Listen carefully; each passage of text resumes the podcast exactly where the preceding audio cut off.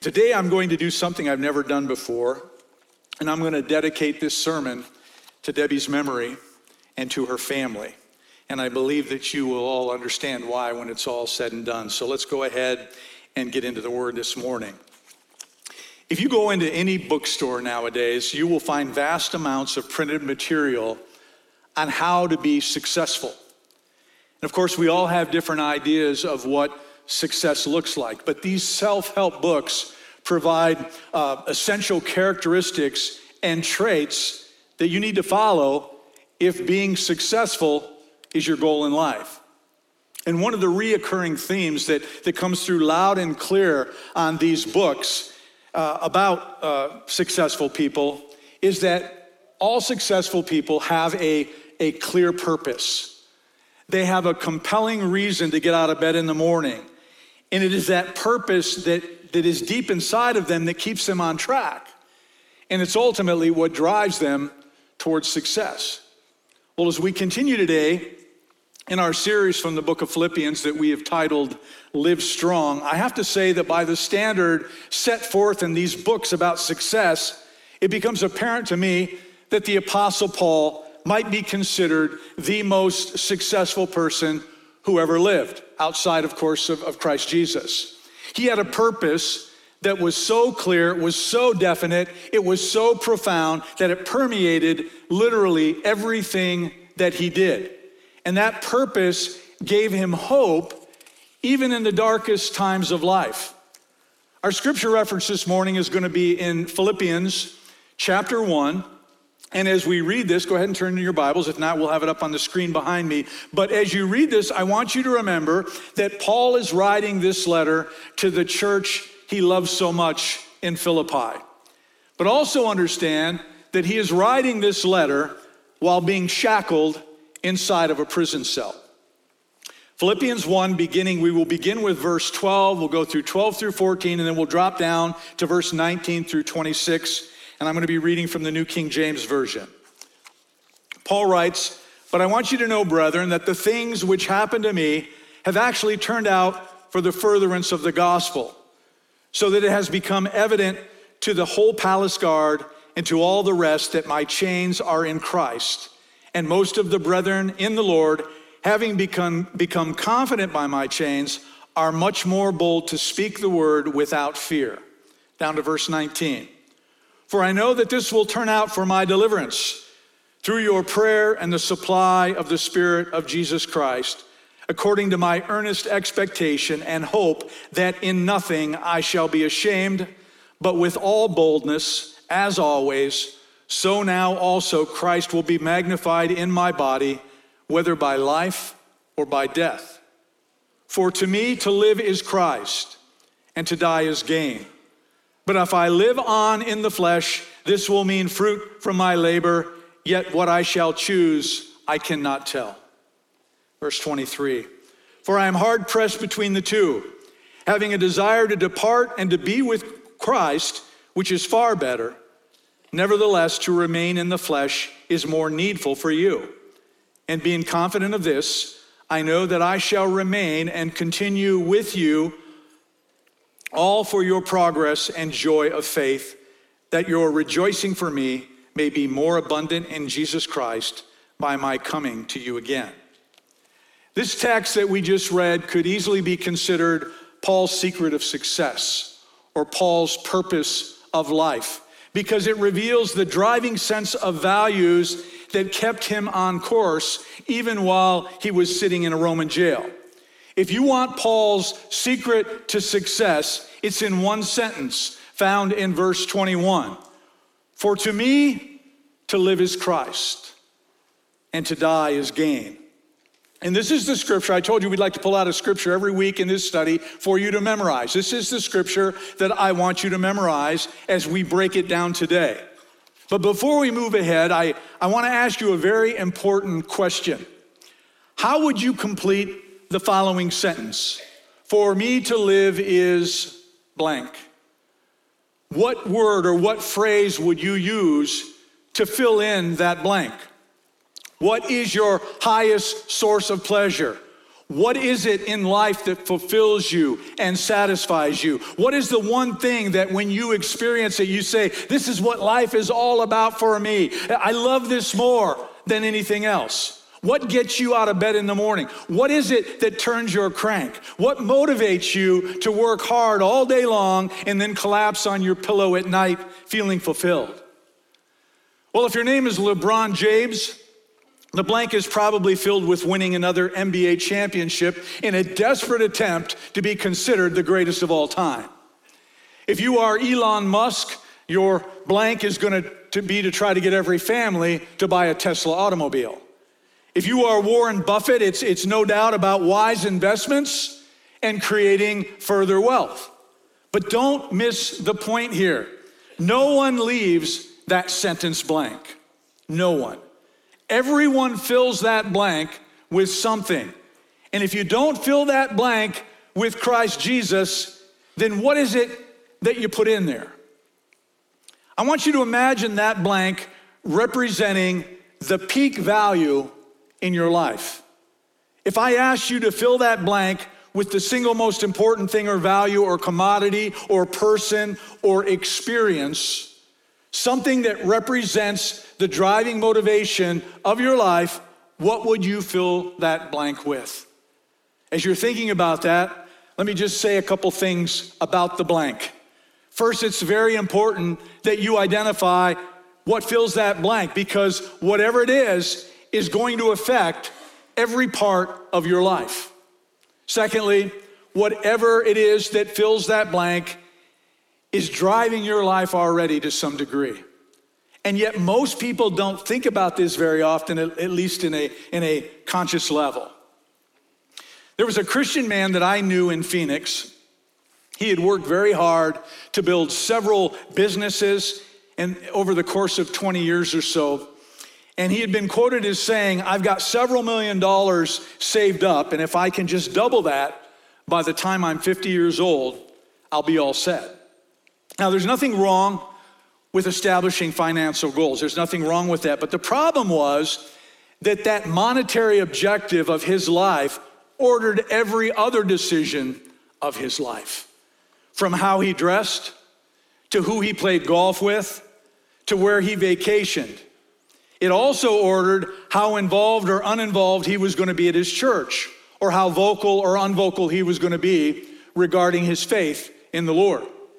Every major decision of his life re- revolved around his attempt to reach that monetary goal that he had set for himself. So let me ask you if he were here today, what do you think would fill the blank for that Christian man? Would it be Jesus Christ or would it be the $5 million that he's shooting for in 20 years?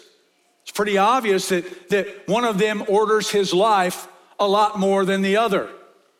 Other Christians I know, they, they live their lives around their vocation or their career. Certainly, we'd hate to admit that our job holds a higher priority in our lives than Jesus Christ does, but I would challenge some of you this morning. I challenge you by your schedule, by your allegiances, by, by your ultimate loyalties, and the amount of enthusiasm that you put into those careers. I challenge some of you to ask the hard question Does my job fill that blank for me? Does my job have a more ordering effect on my life than my relationship with Jesus does? Some Christians live their life around sports. You know, the, you know the, the men I'm talking about. There's an activity going on mostly every night of the week. They play in every sporting league imaginable. And when they're not playing, they're watching ESPN 24 7. And when the NFL starts on Sunday mornings, you won't find them here because they're sitting at home watching the pregame and the early games because church gets in the way of that because they have totally ordered their life around sports. Other Christians I know, they live their lives ordered around the search for a mate or wearing the right fashion or obtaining fame or status or, or comfort of some kind. My point is simple all of us have something that fills that blank for us. And whatever it is, is having a, a greater effect on your life than you can even you can even grasp. Do you know what it is that fills that blank in your life? Well, we know what filled the Apostles Paul's blank, and it was Jesus. And today we are going to see what a fully devoted follower of Christ Jesus really looks and acts like. We're going to see someone who had Christ in the ultimate place of priority and function. And I think we're all going to be challenged this morning because what Paul filled his blank with is deep down what every Christian wishes they had the integrity and the courage to fill theirs with. Simply put, Paul had Jesus Christ in that position of ultimate priority. If there were a mission statement that was attached to what filled Paul's blank, it would read like this to glorify Christ, whether through my life, my suffering, or my death. I just want Christ to be glorified and for his cause to be advanced. That's it. And as I said before, whatever it is that fills your blank will inevitably order the way you negotiate life. And we're going to see how Paul negotiated his life through his actions. Now, I want you to remember, as I said, Paul is writing from a prison cell in Rome, kind of a common occurrence for the apostle.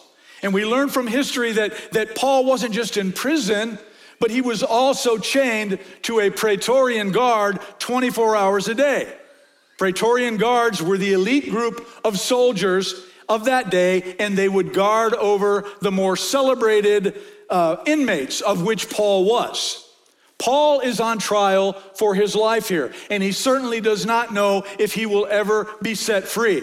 But he makes very clear that what landed him in prison has actually turned out for the furtherance of the gospel of Jesus Christ. Paul realizes I can achieve my highest aspiration, I can achieve my, my life's objective to glorify Christ and to, to advance his cause right here in jail and in these chains. I can, and it's happening now. And I'm glad it's happening. That's his mindset. You see, this world in which we live in we have, we have narrowed people down by calling them either winners or losers. And sadly, in American society, the criteria that is used, which is unfair, is always about money. It's always about financial success. While the truth is that, that a winning person is a person with a positive, noble philosophy towards life, while a loser is a person with an unworthy purpose or absolutely no purpose at all. So, which are you? I'm not talking about financially, I'm talking about the other thing I said. Are you a winner or a loser? Our scripture reference today contains a winner's philosophy. And as we go through this, I challenge you to compare your philosophy of life with the Apostle Paul's and see if they stack up together.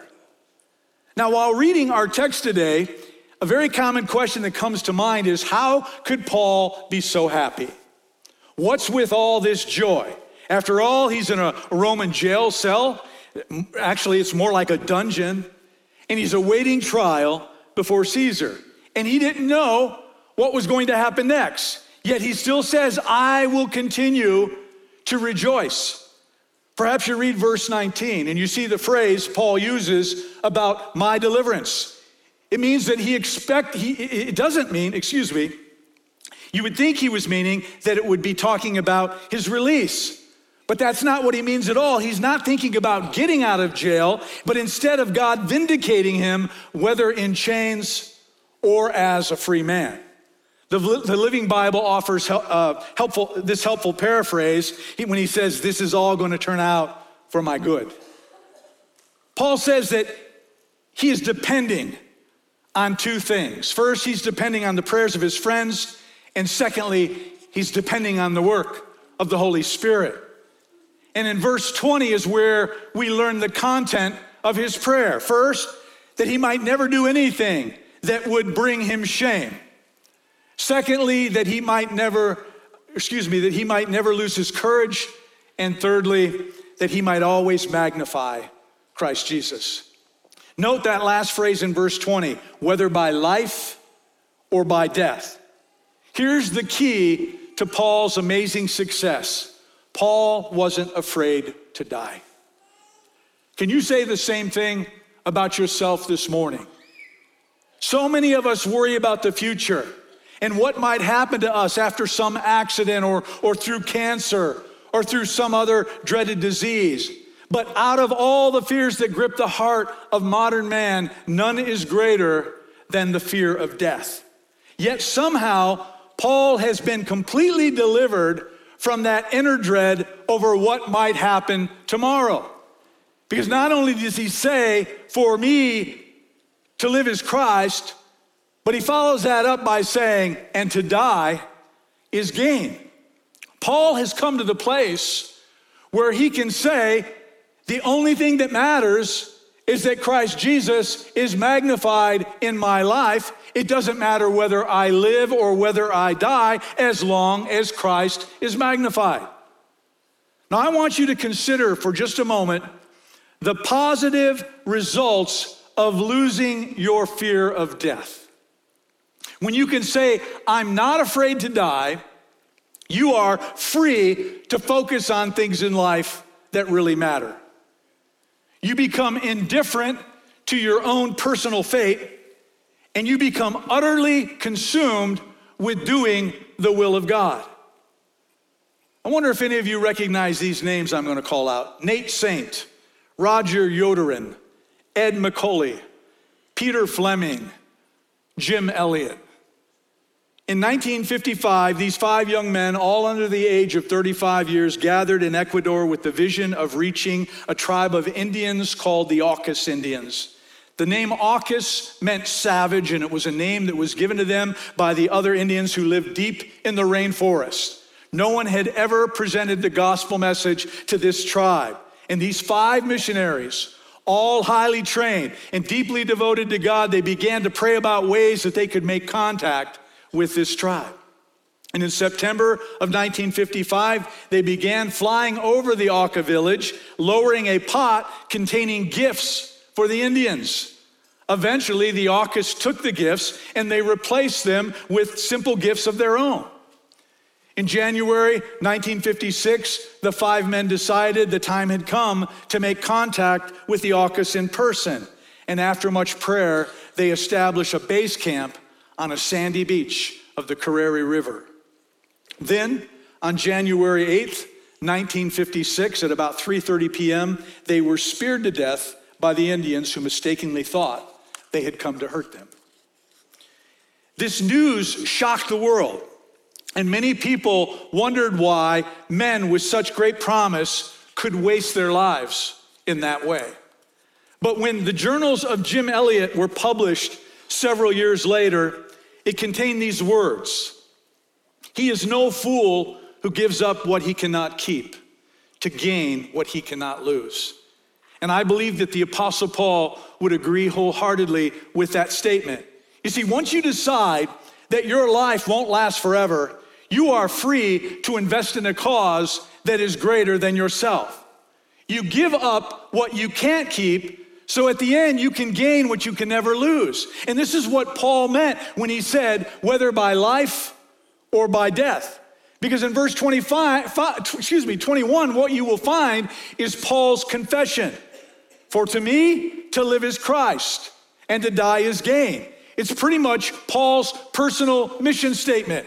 And when you say grasp, and when you, when you, can, when you can grasp this, you begin to understand how Paul could turn the world upside down wherever he went. Consider the phrase for a moment to live as Christ. Have you really considered what that means? F.B. Meyer said that the church is the essence, the essence of our life, the model of our life, the aim of our life, the solace of our life, the reward of our life. You see, church, we live in Christ, for Christ, by Christ, through Christ, and we live from Christ. He is the beginning, He is the middle, He is the end. He is truly the Alpha and the Omega. He is the A through the Z and every letter in between. Here are three statements for you to ponder this morning. One, Christ is life. Two, Christ transforms lives. And three, Christ transcends life. Those are three undeniable uh, facts for you to carry around in your spirit every single day. So, as you wonder how Paul didn't just survive, but thrived in a Roman jail, the answer is found in Philippians. He has this mindset Life is wonderful, and it's only to get better. Now, within that phrase, to die is gain, understand the word gain is a, is a monetary term. It's a term that, that, that means to have a, have a profit in return for an investment. Instead of about instead of complaining about being in jail, he rejoices even while being in chains. He's experienced, even while being in chains, the power of Christ Jesus. And furthermore, when he dies, his current wonderful life, he knows, is going to be even better. How could Paul say such things? Because for Paul, death didn't put him in the cemetery, it ushered him in to the sanctuary of God. He knew that, that he would enter into the presence of Christ at the moment of his death, and that would truly be gain for him, would be gain for anyone.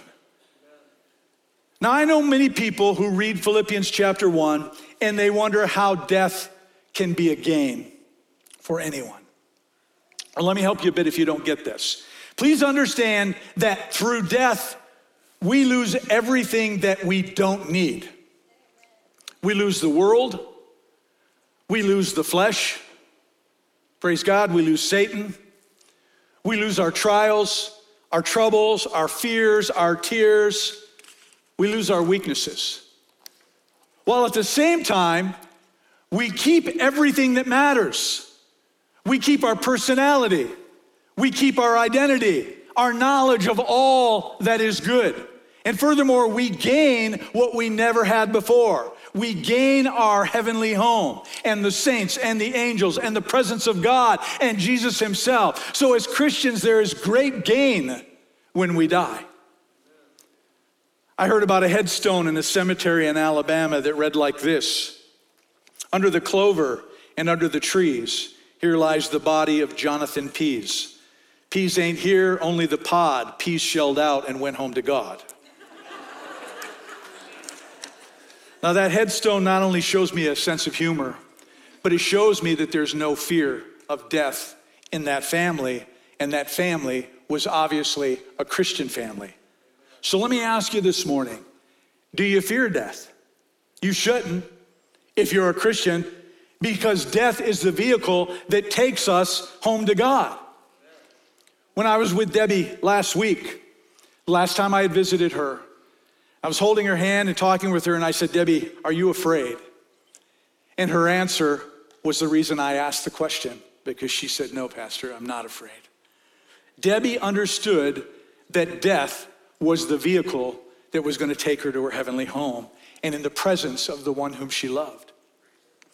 As I was preparing to, this week, I came across the most encouraging statement a Christian is immortal until his work on earth is done. I want you to think about that for a moment. Death cannot touch you until God is through with you, period.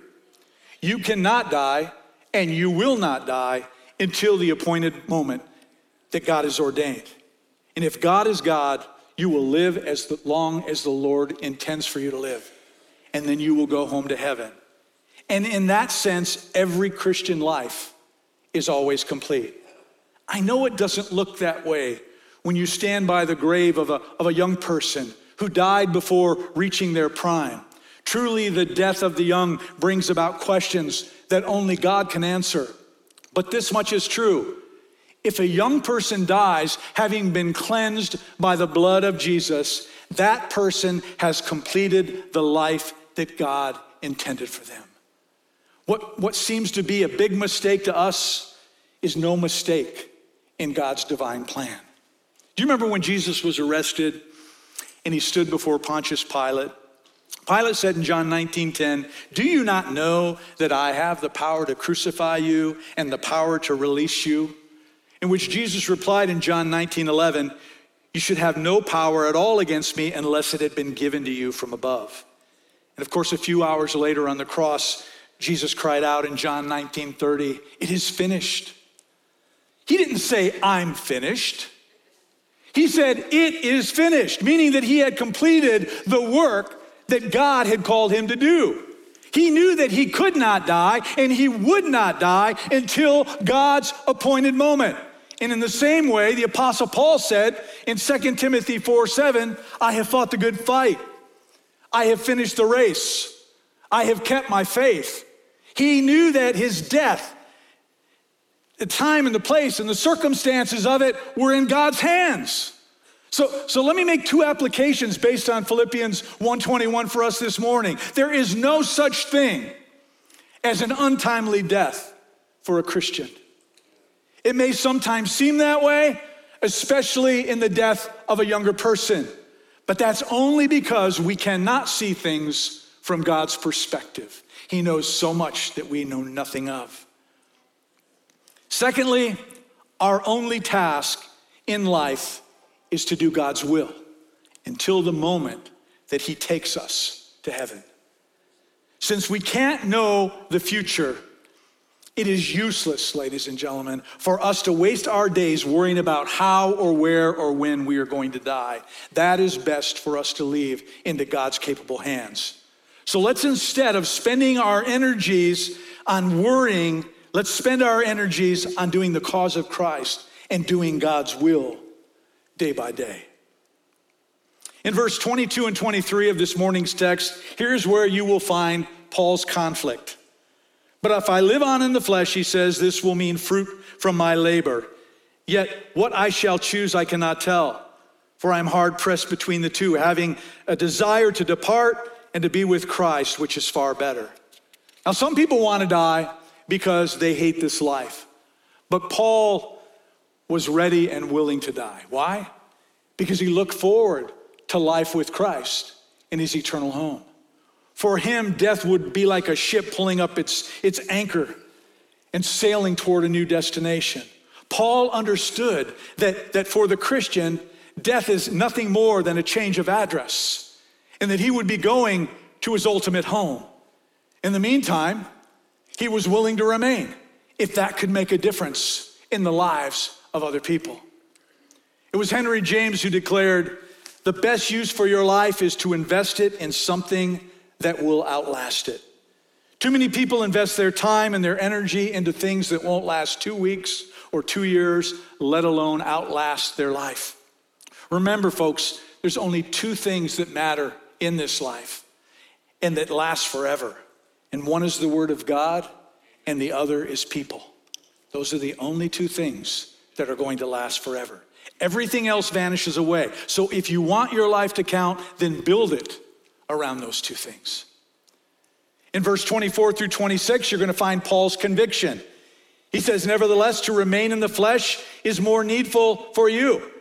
And being confident of this, I know that I, sh- I shall remain and continue with you all for your progress and joy of faith that your rejoicing for me may be more abundant in Jesus Christ by my coming to you again. In the end, Paul concluded that he wouldn't just die yet, but he would be spared, spared so that he could minister once again to the church he loved in Philippi.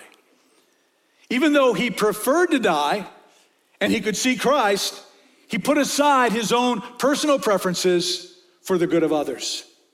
Here are three positive benefits that Paul experienced by his own death being postponed. First of all, he would experience Christ in his own life, verse 21. Number two, he would have fruitful labor to perform, verse 22, and he could help the Philippians to grow spiritually in verses 24 through 26. Paul is saying, I cannot lose either way. If I die, the gain is for me. If I live, the gain is for you. But wait, it's also a gain for me because I'm living for the Lord Jesus Christ. How in the world do you stop a man like that?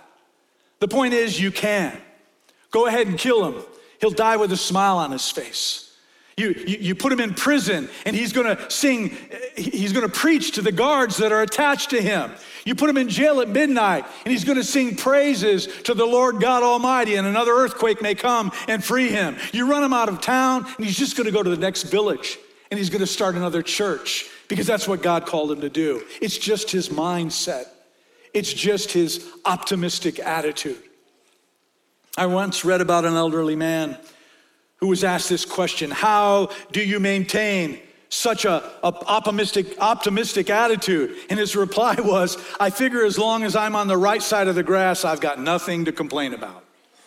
That's true. But it's not complete because for, for Paul, either side was okay.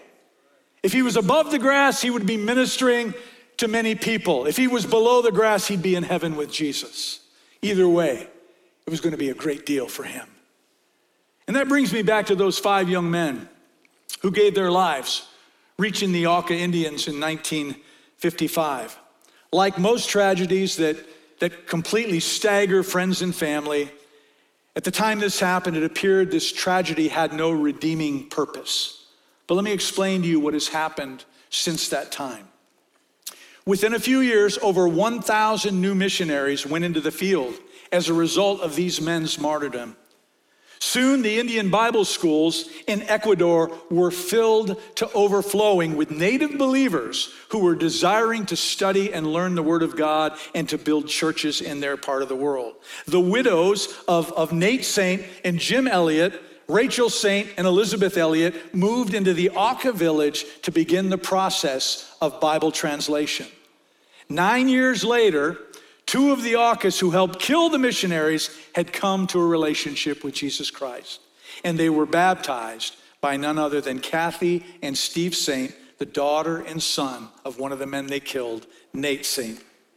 A flourishing church. Yes, that's good stuff. A flourishing church was established among the Aucas and other neighboring tribes. In 1995, Steve Saint moved back among the Aucas to live with them at their request, and the story goes on and on and on. This is no doubt a part of the fruit that Paul speaks about in our text. Truly, as it has been said, the blood of the martyrs is the seed of the church. Those men had no idea of the thousands of lives that would be touched by their death on that sandy beach in a remote jungle. They only knew that God had called them to minister to the Aucas tribe, and they knew that they had to obey. So let's suppose that we could speak to those gentlemen today and ask them, was it worth it? What do you think they would say? I think I know the answer. And I think it's the same answer that the Apostle Paul would give. Our only desire was to magnify Christ and to, to, to reach the world for Him. Whether we do it by life or by death, it made no difference to us. And let me just say if Christ is the cause that fills your blank, then you can experience any of life's circumstances. You can experience the peaks and the valleys. You can experience the tragedies. You can experience the plain and, and, and, the mundane and still achieve your life objective. However, if your blank is filled with comfort, if it's filled with pleasure, if it's filled with nothing but business or a romantic interest, whatever it is, and as I said earlier, you, you can fill that blank with something else. But if you do, when you suffer a setback, or when you suffer a loss of some kind, a defeat, or some kind of a, of a complication, it will turn over your apple cart and, and, and it will ultimately ruin your life goal. Which is why so many people, even those who profess to be Christians, are walking around in anger and in self pity, saying, Woe is me. My life is in shambles. Why me, Lord? They just don't understand that as long as anyone or anything or any experience other than Christ and his cause fills that blank of their life, they are susceptible to enormous heartbreak and living on a roller coaster kind of a life. Because God never gave you a promise that you were going to be able to achieve anything objective in this life, any objective in this life higher than putting Him in the blank of your life. As I was preparing this week, I was reminded of my late sister Barbara, who died young after a long battle with cancer. And this scripture in Philippians could have been her life theme. In fact, I was able to share that scripture in Philippians at her funeral. Because Barb had come to the point of realizing that life was really, really short. And she could have a great life on either side of the grass. So she lived her days to encourage other people. She lived her days to lift people up with the message of Jesus Christ. She was a prayer warrior. If you asked her to pray about something, I know that she would pray. She always would. She loved to share the truth of the Word of God with others. But most of all, she loved it whenever she heard someone got saved. And as I watched how Barb lived her life, both before her sickness, but especially after she got sick, and through the conversations that we had as she got closer to death, it was indeed a great motivation for me personally. And I realized how much her experience, as well as others who loved and served the Lord and whose life, the blank in life, was filled with Jesus, when I, when I see how they live, it, what it does is it, it fires me up. It fires me up to continue to preach the good news of Jesus Christ because of their tenacity. Paul is saying here to us today if, if my loss or pain or imprisonment fires somebody else up to go out and advance the cause of Jesus Christ, then put me in chains and keep me in bonds because the most important thing is that Christ be glorified in my life, either through life or through my death. You see, life always throws curveballs at us. Am I right? Things don't always turn out like we planned. There are times when we find ourselves in situations we didn't ask for and we certainly didn't want. I'd like to share a great poem with you that I will help bring perspective. However, I don't know who wrote it, I don't know who to give credit to. It says, I asked God for strength that I might achieve. I was made weak that I might learn how to obey. I asked for health that I might do greater things. I was given infirmity that I might do better things. I asked for riches that I might be happy. I was given poverty that I might be wise. I asked for power that I might have the praise of men. I was given weakness that I might feel the need for God. I asked for all things that I might enjoy life. I was given life so I could enjoy all things. I got nothing that I asked for, but everything I had hoped for. Almost despite myself, my unspoken prayers were answered, and I am among all most richly blessed. Listen, I don't know how death will occur for you or me or what it will be like. But the point is, you can never say to die is gain unless you can also say, for me to live is Christ.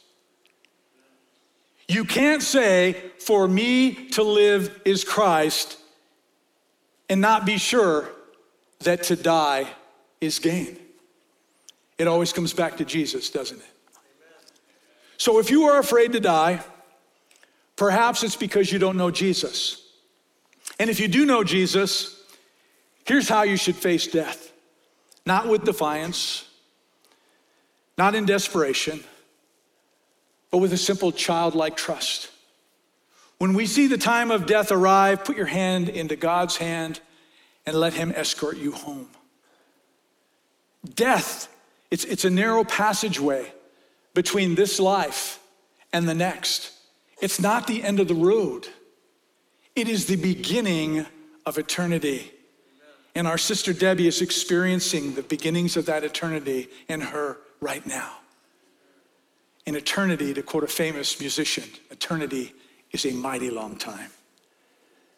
When you compare eternity to the amount of time you have on this earth, ladies and gentlemen, there is no comparison. I want you to look at what it says in James 4:14. Whereas you do not know what will happen tomorrow. For what is your life? It is even a vapor that appears for a little time and then vanishes away. Or Psalm 103, 15. As for man, his days are like grass. As a flower in the field, so he flourishes, for the wind passes over it, and it is gone, and its place remembers it no more. This scripture makes clear that life on this earth is fast and it is fleeting. It seemed like just the other day I was 21 years of age. I don't know where all that time went but it went fast. And yet, because it is the only reality that we know, this, is, this consciousness is, is really all we know, we put all of our stock into the here and now. completely forgetting about what follows, and that is eternity. Most people who think about death or dying are like little children running down a, a frightening passageway with their eyes filled with fear. But if only we could see that Jesus was standing over us like a, like a mother watching her children learning how to walk, we'd realize that just one more step and we'll be there. And we'll be safe in the arms of the Lord forever. So, the application for us today is quite simple. Do what God gives you to do today, trust God with tomorrow, and death, well, when that comes, it'll be a great gain for you. When it's all said and done, there are only two philosophies of life. You can either say with the Apostle Paul, For to me to live is Christ and to die is gain, or you can say what the world laments over, For me to live is self and to die is great loss.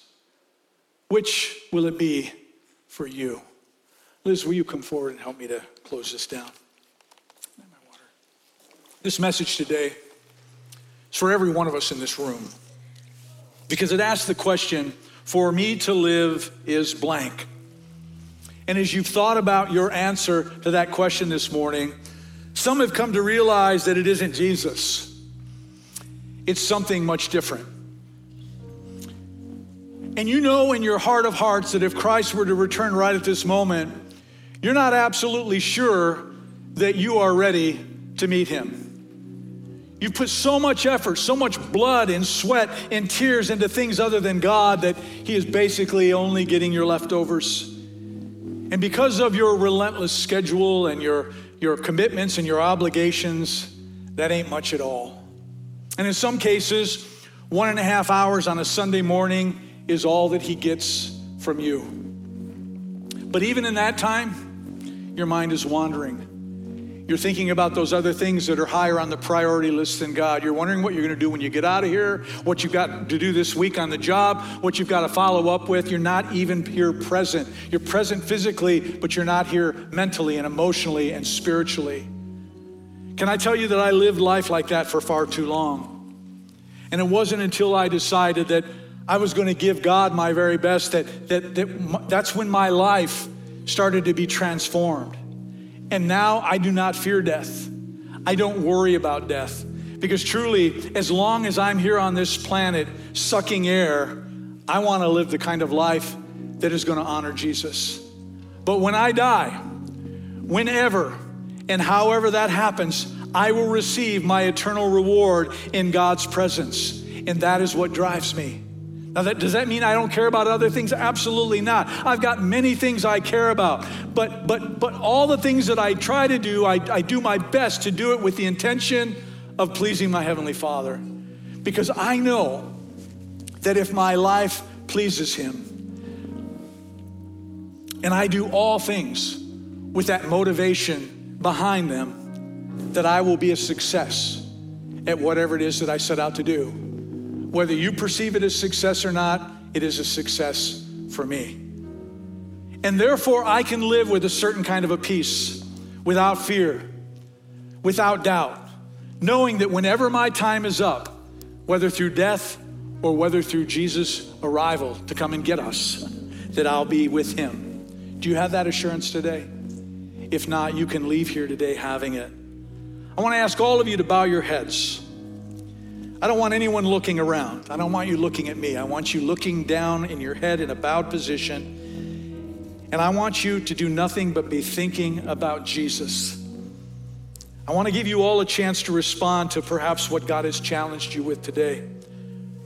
Perhaps He has shown you that some things or commitments that you have in your life you need to delete because they consume so much of your time that they are keeping you away from a relationship with the Lord.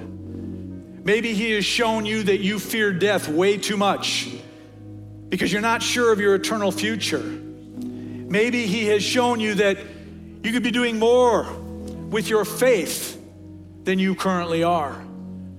You're hiding your light from other people when Jesus wants you to shine.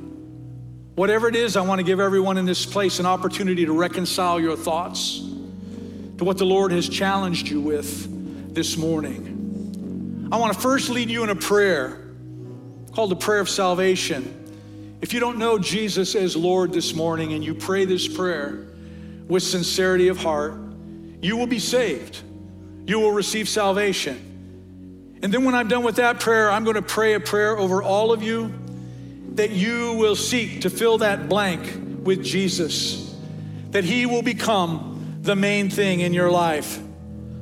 So, to encourage those this morning who desperately need to pray this prayer of salvation, I want all of you to join me by repeating these words that I say loud and strong to encourage those who desperately need to pray this. Repeat after me Heavenly Father, I come to you in the name of Jesus, the name above all names, the only name where salvation comes.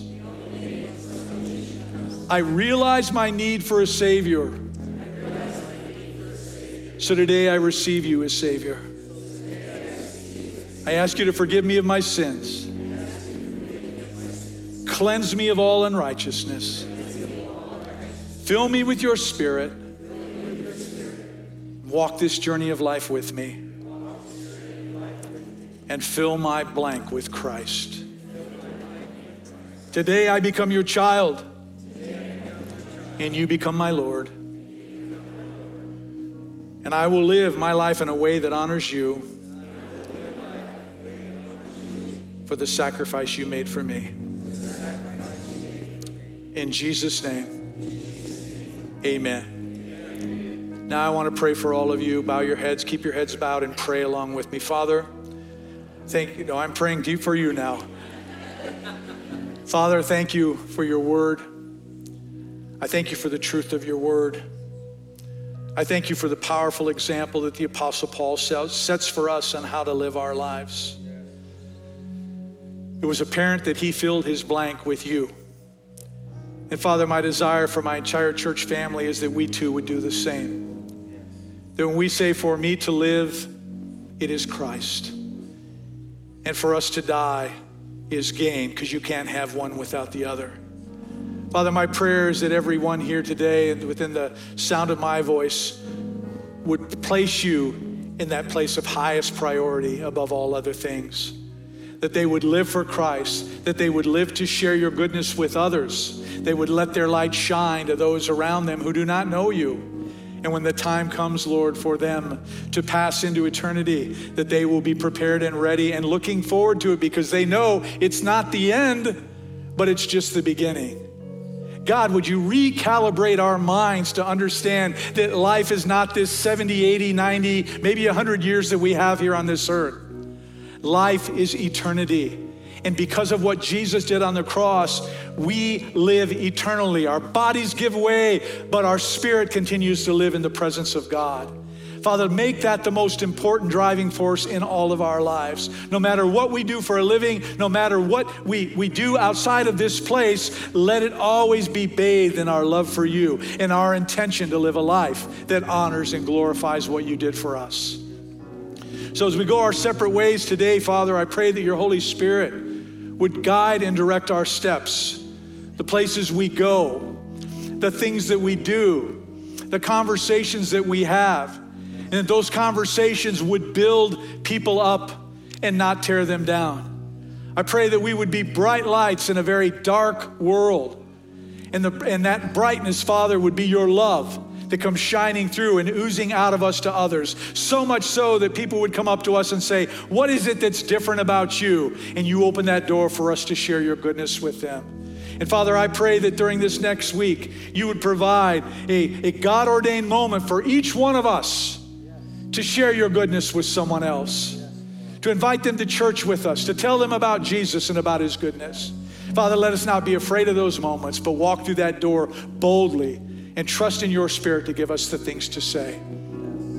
Father, I pray until we gather together again, you would keep us safe from accidents, from sickness, from disease. And Father, that we would leave here basking in your love and that that love would drive everything that we do. I thank you for this time together. I thank you for the presence of your spirit in this place. I thank you for the word of God that never lies. Pray that you'll bless my church family. In Jesus' name I ask. Amen and amen. Thank you for being here today.